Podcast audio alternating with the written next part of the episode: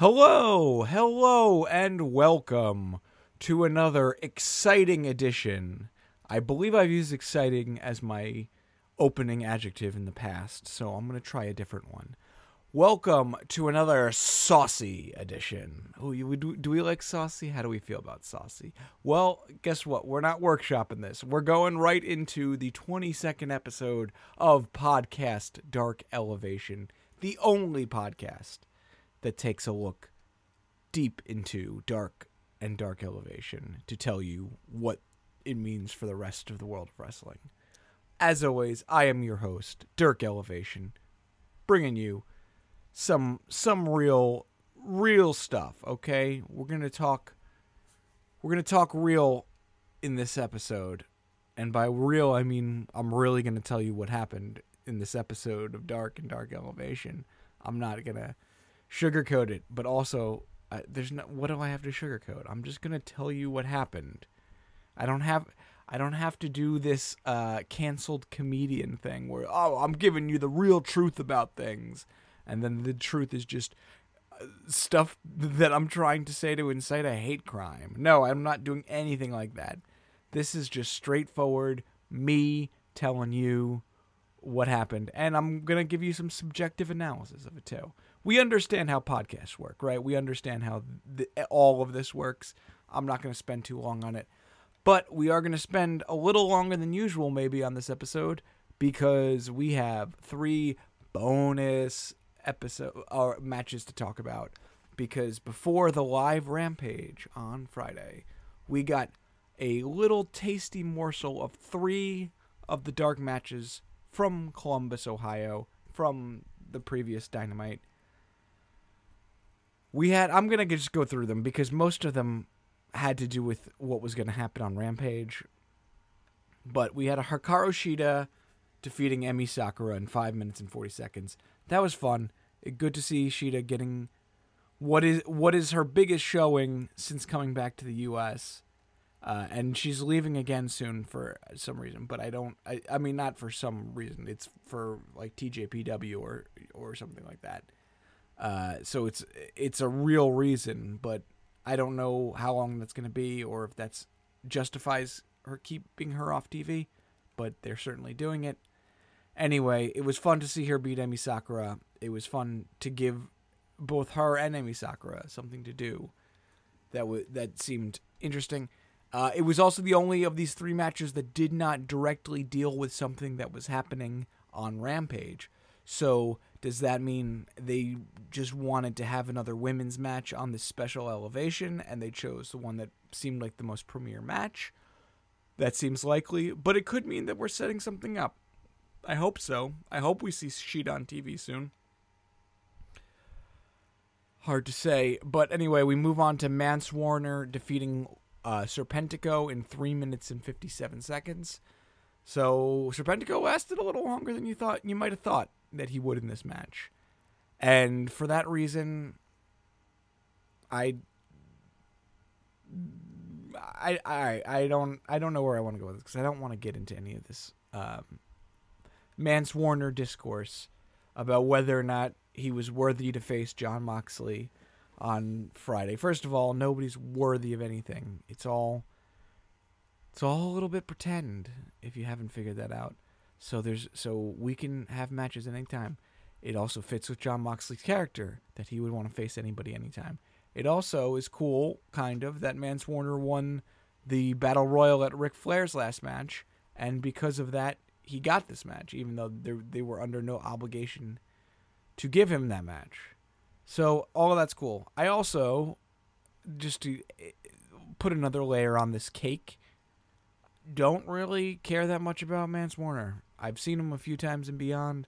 My my lasting memory of him was that we were supposed to get a Halloween thumbtack match between Nick Gage and Shotzi Blackheart, and uh, best of my understanding, WWE was like, "The hell you were doing this before you report to the Performance Center." Uh, because then she suddenly wasn't on that show, and then a few months later she was on NXT. So that's my reading of the situation. But the point is, the replacement for Shotzi was Mance Warner, and for me, he's never been able to shake that sort of stand-in uh, thing. That's not fair to him, certainly not.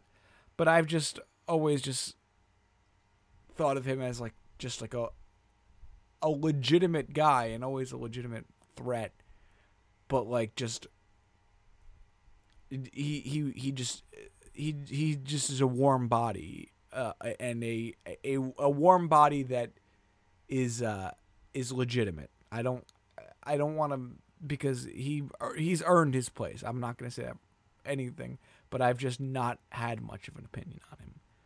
And I continued to do that now, even though he had a really a really solid match. I I got nothing bad to say about Mance Warner, and I, I try not to say bad about anybody on this podcast if I can avoid it, and they're not British. So, anyway, good for Mance Warner. I'm glad that he's here. I, if he goes away for a while, I'm also okay with that. And then if he shows up again, m- the more power to him. Uh, he should be in the periphery of AEW, to say the least. I I also think he has some sort of a agreement with AAA or something like that. I don't know anything about that. Serpentico, always fun. And then Josh Woods and Tony Nese defeated Damian Chambers and uh, Dean Alexander in 2 minutes and 52 seconds. And then they lost in what was a really good match on Rampage. Who, all right, whatever. We're moving on. I don't, I'm not going to pontificate about those guys. Then we get to the other matches from that same night, but those came out on Monday night as part of Dark Elevation number 75. We open with Ruby Soho and Skye Blue defeating Megan Myers and Nikki Victory. This was really good. Ruby Soho is at her best when she's leading a tag match a lot of times. I think having Skye Blue with her, it doesn't necessarily advance the story uh, that is going on between Ruby Soho and TayJay, but it does give some more uh, experience to her and Skye Blue as a tag team if they do go that route, which it seems like they might because Anna Jay beat up Skye Blue last time. I want to say that's what happened. Maybe Tay Conti beat up Skye Blue. Who can say for certain? But Ruby Soho and Skye Blue as a tag team it's not as cool as my idea that it would be Diamante, but I can't blame people for just not having ideas that are cool as mine. Other ideas are legitimate, even if they're not as cool. Meg Ma- Megan Myers actually really impressed me a lot. I, I liked the little bit that we saw of her, the three minutes and eleven seconds, three eleven. Uh, speaking of three eleven, Amber is the color of, of her energy. Megan Myers, I liked the energy of of her. She's quick, and Nikki Victory I remember less about, uh, but you're really setting yourself up for some losses with a name like Nikki Victory. Oh my, uh, it, that stands out like a sore thumb. But I do like the cadence of Nikki Victory. So I'm I'm a little wishy washy on this episode. It seems like I I have a lot of critiques and then I'm walking them back. Is it possibly that I'm doing it because none of my critiques actually matter and I'm just trying to see how anyone else would think about things? No, I'm just really wishy washy. Parker Boudreaux with Ariya Daivari defeats Casey Carrington in a minute and 37 seconds. Uh, Casey Carrington, you could have told me was Cole Carter. Uh, they're just two very nondescript uh, uh brunette men uh, who have a lot of k noises in their names. Parker Boudreaux. I, my question about Parker Boudreaux.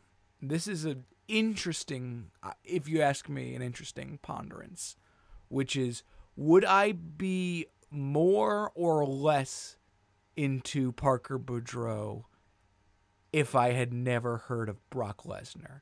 because that's all he ever gets compared to, including the last episode of this show. And I don't know if that has created a cap for him that I just think of him as a Brock clone, or if that has created sort of a floor for him where I'm like, oh hell yeah, Brock clone, let's go. I don't know, but I enjoyed watching him beat the heck out of uh, Casey Carrington. Athena defeats Queen Aminata in 2 minutes and 59 seconds. And this was cool. Queen Aminata, I think, is a really good hand in the women's division. I like seeing her around. She's very recognizable. I don't know if she always keeps to the queen gimmick the way you might expect. I I don't know what she thinks about when she thinks about a queen. To me, I mean she she has the um the she had a, a little sort of bandana coming off of her her shorts that had a a sort of the African colors on it is what the best I can uh, say uh, of what the I think like the Pan African flag. I could be wrong, but so to me, when I think like African Queen, I do not think uh, uh, uh, Katharine Hepburn and Humphrey Bogart. Uh, I have never seen that movie. Uh, a movie I have seen is Coming to America, and like the mom in that movie is what I think of, and Queen uh, Queen is a little fun loving, I think, for somebody if she's trying to be an African queen and not the boat. But her in ring work is very competent. I will say that. And she helped I mean it's hard to say if if she helped Athena look good or Athena helped her look good. I would have to err on the side of Athena makes everybody look good all the time. Yeah, this was good. This was honestly too short because Athena just lays it in there. Athena's offense looks too good for for for this to go this long and and not it should have been it should either be over in 1 second, like in 1 minute or keep going like there there's one really good part of this match where Athena just drop kicks her hard into the barricade. And then because that's like a minute or so into the match, Queen Aminata has to get her shots in before uh, Athena can get the comeback. It's a very shortened version of it, but for that not to have been the end, how brutally Queen Aminata got smacked around there, like it, sh- it could have been that right into the O face. Uh, it, and whereas like if if Athena did like less brutal moves outside the ring and then threw her back in, and then Queen Aminata started to have a little bit of a comeback. That would have also been more believable. But just the level at which Athena kicks ass, it needs to be showcased in a longer match than three minutes and 11 seconds. But I got to see a little bit of Athena, and when she points to the rope like she's going to do the O face, the crowd is really into that. That's one of the best finishers in all of AEW, in all of wrestling. And and it and it looks like it hurts her less the way that she does it now compared to the the Eclipse from a uh, from WWE. So got nothing but good things to say about about that nice little move. Then we had the baddies. Kiera Hogan and Leila Grey defeat Alice Crowley and Freya States in two minutes. Um, this one was not as strong. I think Kiera Hogan is a very good hand, as I've said. She does a lot, but I don't think she commands a tag team match as the ring general in quite the same way that somebody like Ruby Soho does. So when she has three lesser, less less experienced dance partners, I'm assuming is the, which is the case for all of these. Um, it yeah, it just it it's just a little bit more uh, discombobulated. I also don't know if uh, Freya States like Freya. I think Freya States is the one who's very large, and Mark Henry, who I thought in general was pretty good on this dark elevation, uh, just said, "Oh, that woman is very tall," as if he didn't have a sheet in front of him telling him which one to say. Uh, so that that was a little bit of a disappointment. But I would have rather seen Freya. St- I, I always wonder how they decide these matches, but I would have rather seen Freya States fighting like Athena or fighting uh, Ruby Soho, as they say, always works really well with opponents that are larger than her. The baddies, you know, they they're not like a power move duo. They're not much of a duo, which I thought was pretty good. How they showcased that they weren't on the same page. Uh, Kiera Hogan and the intern baddie. But yeah, th- this is this is not their best showing, but it but it helps to establish the baddies as a tag team, and that again, sometimes with the women's division, you have to look for little silver linings like that. Anything that creates a foundation, not not the foundation, because uh, we uh, Jonathan Gresham, we don't know what's happening with him. I don't think he's going to be around. So that foundation is gone. But we can have the Lady Foundation, and I don't mean Jonathan Gresham's wife, Jordynne Grace, though. If she ever became a free agent, that would be a much a must sign for AEW. I don't mean anybody related to an actual foundation. I mean a metaphorical foundation, which the tag team also the stable also is. But you know, I want I want things to to have some consistency for the women's division. Damn it, I don't have to make all of these ways of saying that. Dark Order Alex Reynolds and John Silver defeat Lord Crewe and Tug Cooper in 2 minutes and 13 seconds. Reynolds has the beard now. He's looking a little bit like Edge. I would be I would be uh, never forgiven if I did not shout out friend of the podcast Rick Canavan who m- made the point to me that maybe the the beard means that Reynolds is turning heel soon. I would certainly be in favor of that. I am in favor of whatever happens to move on from the Dark Order. With all due respect to all of them, there's not much left for them to do. I would also like to see uh, Silver and Reynolds just give a little bit of variation on that closing set of moves that they end the match with, because it looks really good every time, and it's very obviously extremely practiced. But I maybe this is just me. I've seen it so many times that I'm like, do a variation, do a variation. But I can't do the moves that they do. So what the hell am I talking about? Am I pretending like I can do the non-varied version? The Lucha Bros. So the Lucha Bros defeat the Wingmen Peter Avalon and Ryan Nemeth in 4 minutes and 50 seconds. This is the type of match that I think is we talk about the many uses of of dark and dark elevation. This is the perfect type of dark elevation match for a crowd that is not going to get a rampage because that is a quality match or at least a very quality tag team in the Lucha Brothers that you get to see. They do some fun stuff as they always do. At the end, it helps advance the storyline with uh, uh, Los in, in, Ingobernal, the Ungovernables. It hel- they're helping to continue that storyline because they come out at the end. But yeah, that's all. That's all there is to say. Overall, good matches between these two elevations. Some quality stuff for this crowd that is not getting a rampage. And we helped advance a few things. Maybe. We'll see. Let's see what even rolls over into Dark coming up next. All right, first up on Dark number 156, we had Isaiah Bronner, James Alexander, Braden Lee, and Sam Moore versus Private Party and the Butcher and the Blade.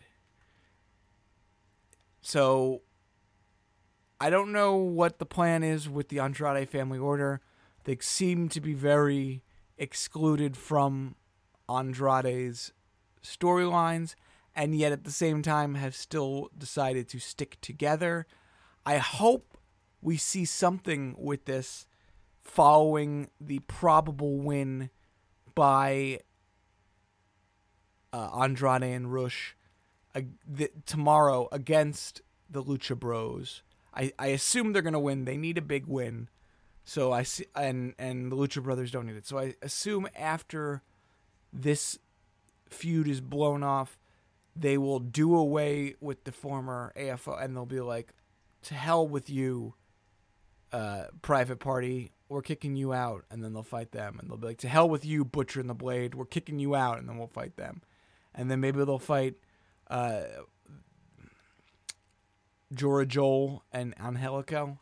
Couldn't remember Jora Johl's name for there for a second. That's unfair. He's very good. He's he's he's. I'm not going to talk about like most underrated people on the roster, but you got to feel like Jora Johl's up there, right? Then after that, we had some other matches.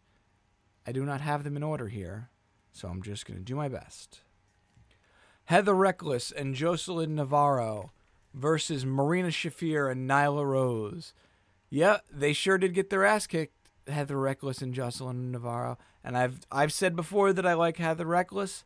A lot of people on Twitter seem to like Jocelyn Navarro.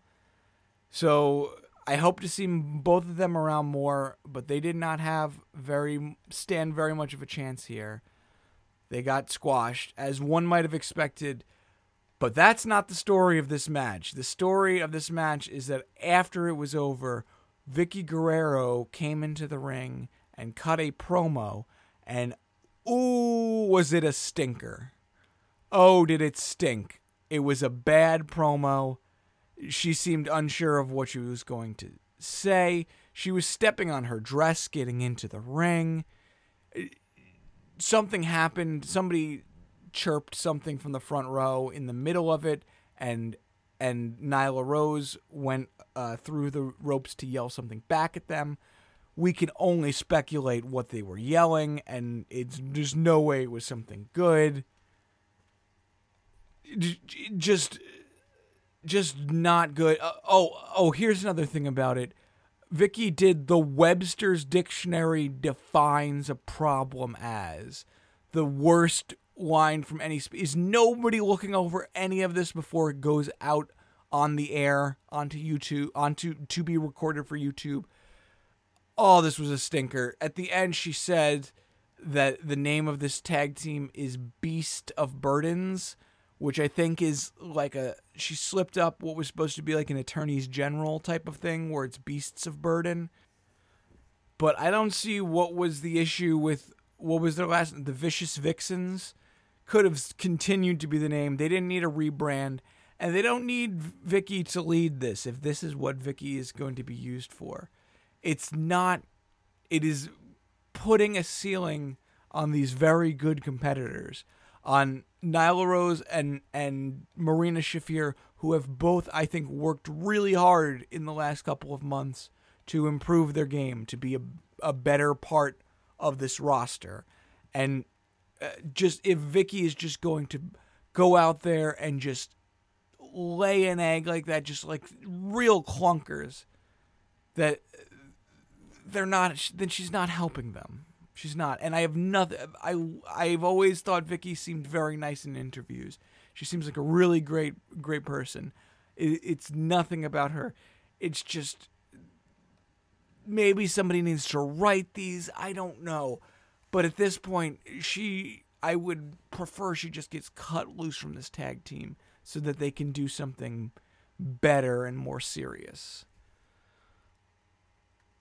We had what else? Dark Order's Evil Uno and 10 versus the Wingmen's Pretty Peter Avalon and JD Drake.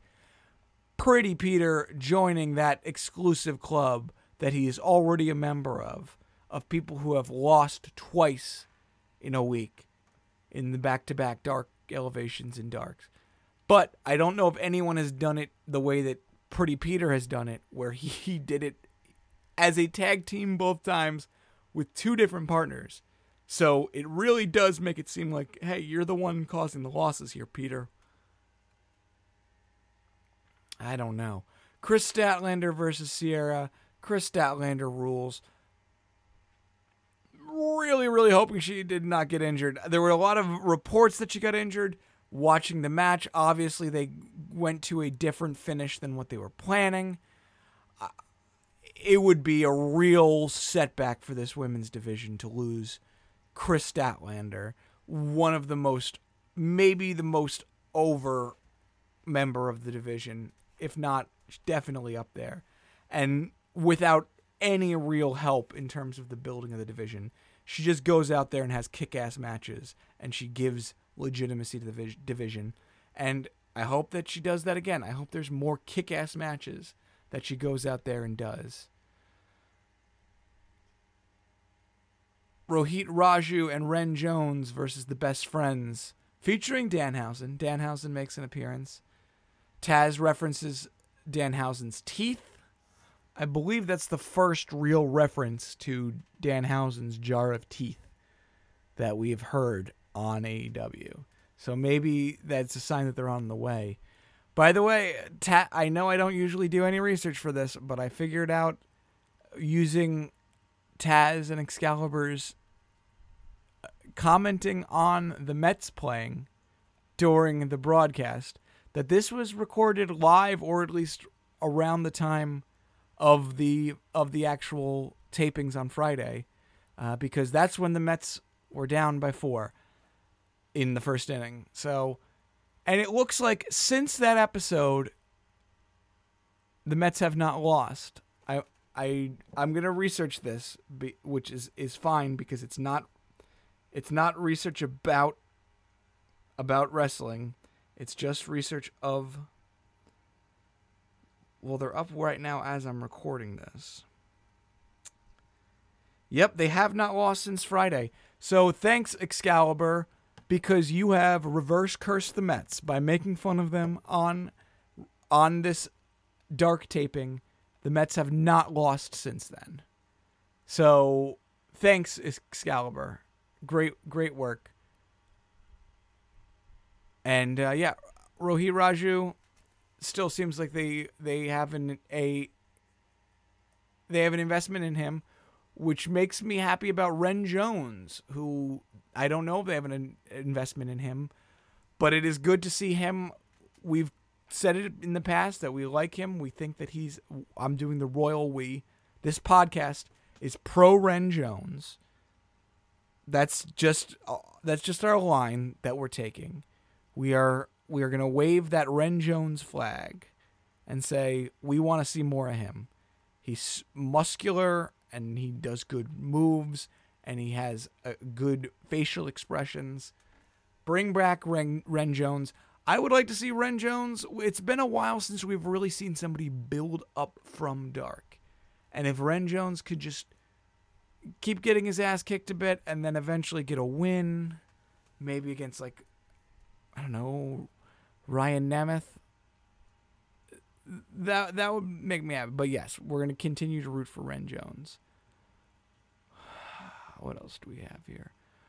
Ruby Soho and Athena and Hikaru Shida defeated Serena Deeb and Leva Bates and Emi Sakura.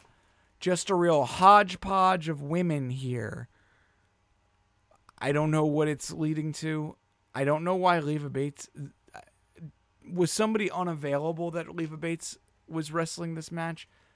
All due respect to Leva Bates, but I don't know what she's here for at this point, other than to have us not take for granted that the women's division has actually grown since the beginning.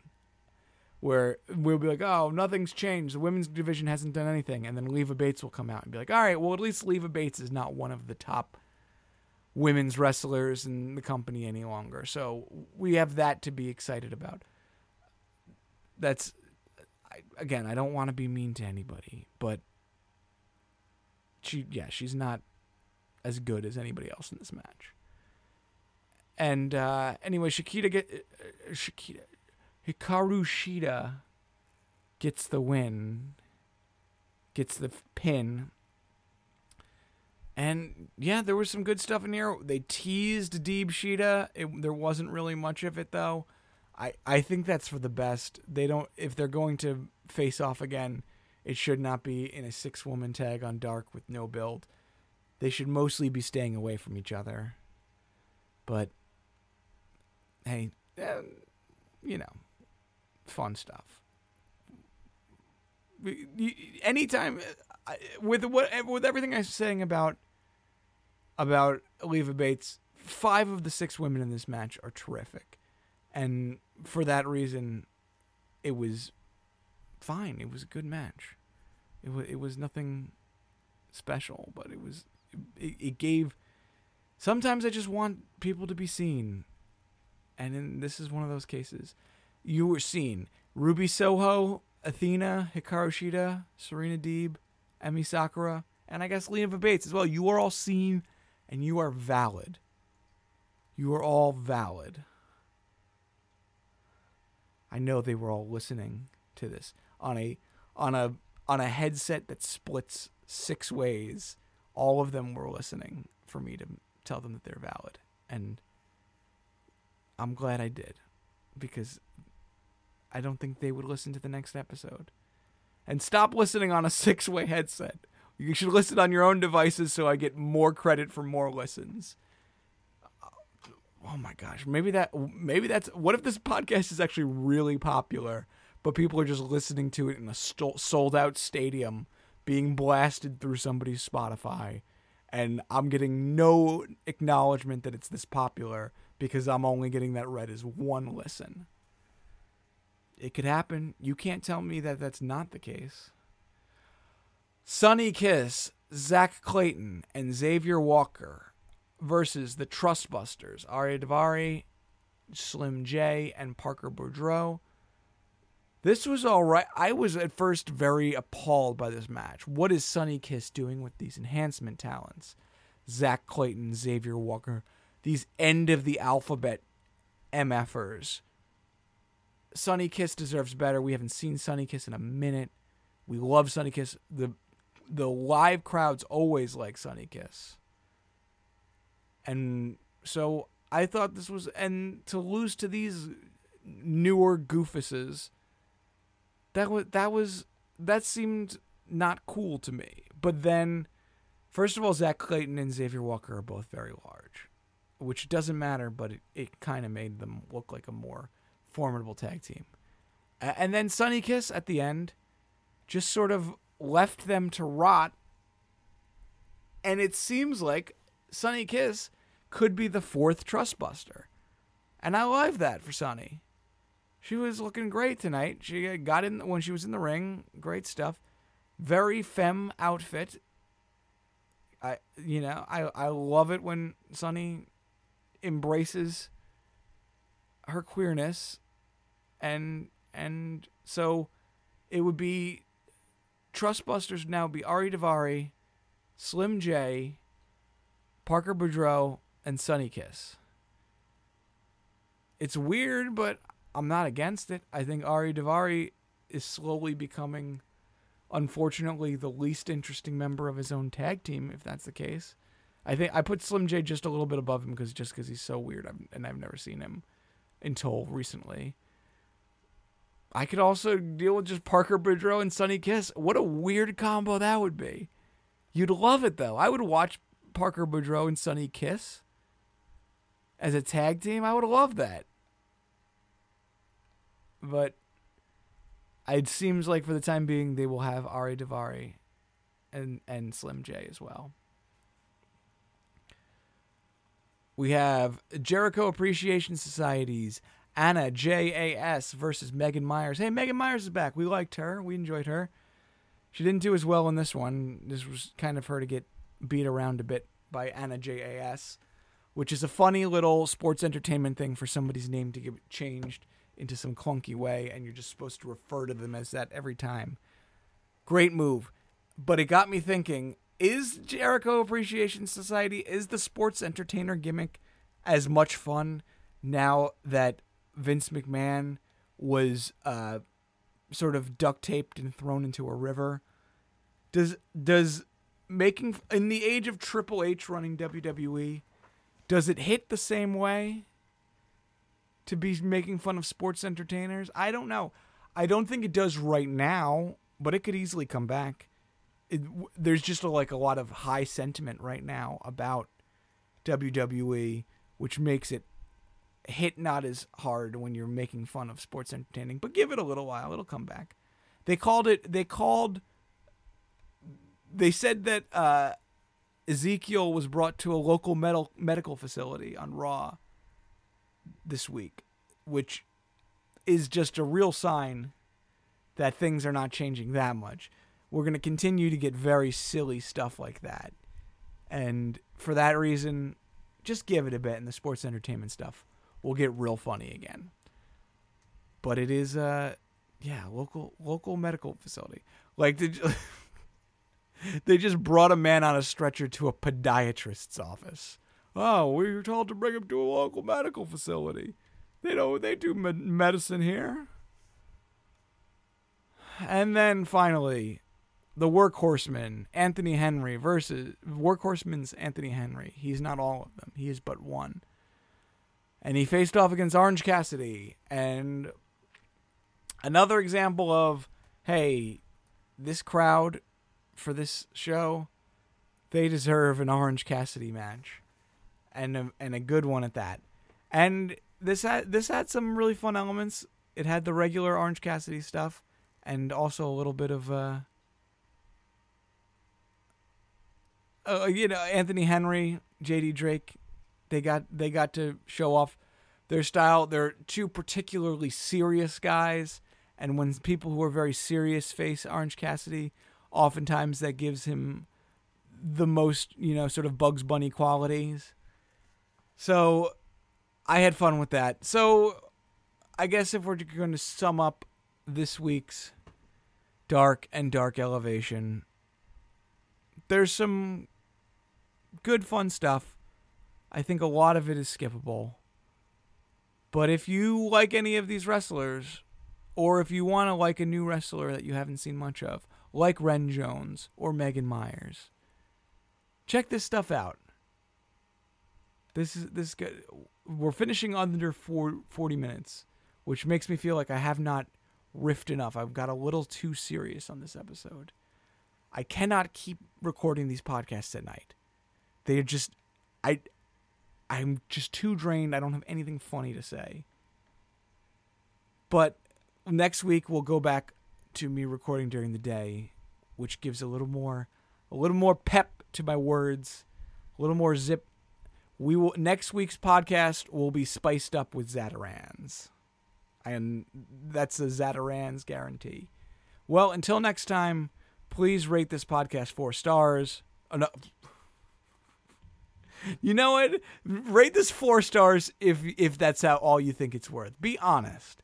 But if you also think if you think it's five stars, which you can also th- you should be rating on a scale of four to five stars. If you think it's a zero, rated a four. If you think it's anything above a zero, rated a five. And also uh, follow us on Twitter at Dark Elevation. Tell your friends about this. Complain to the internet world that they're not paying close enough attention to Dirk Elevation, to old Dirk's ramblings and uh, until until that happens, I've had a lot of fun with all of you, and I hope you have had just as much fun listening to this, and that you enjoy the upcoming Dynamite. All right, get out of here now. Go go go talk to a girl, you nerd.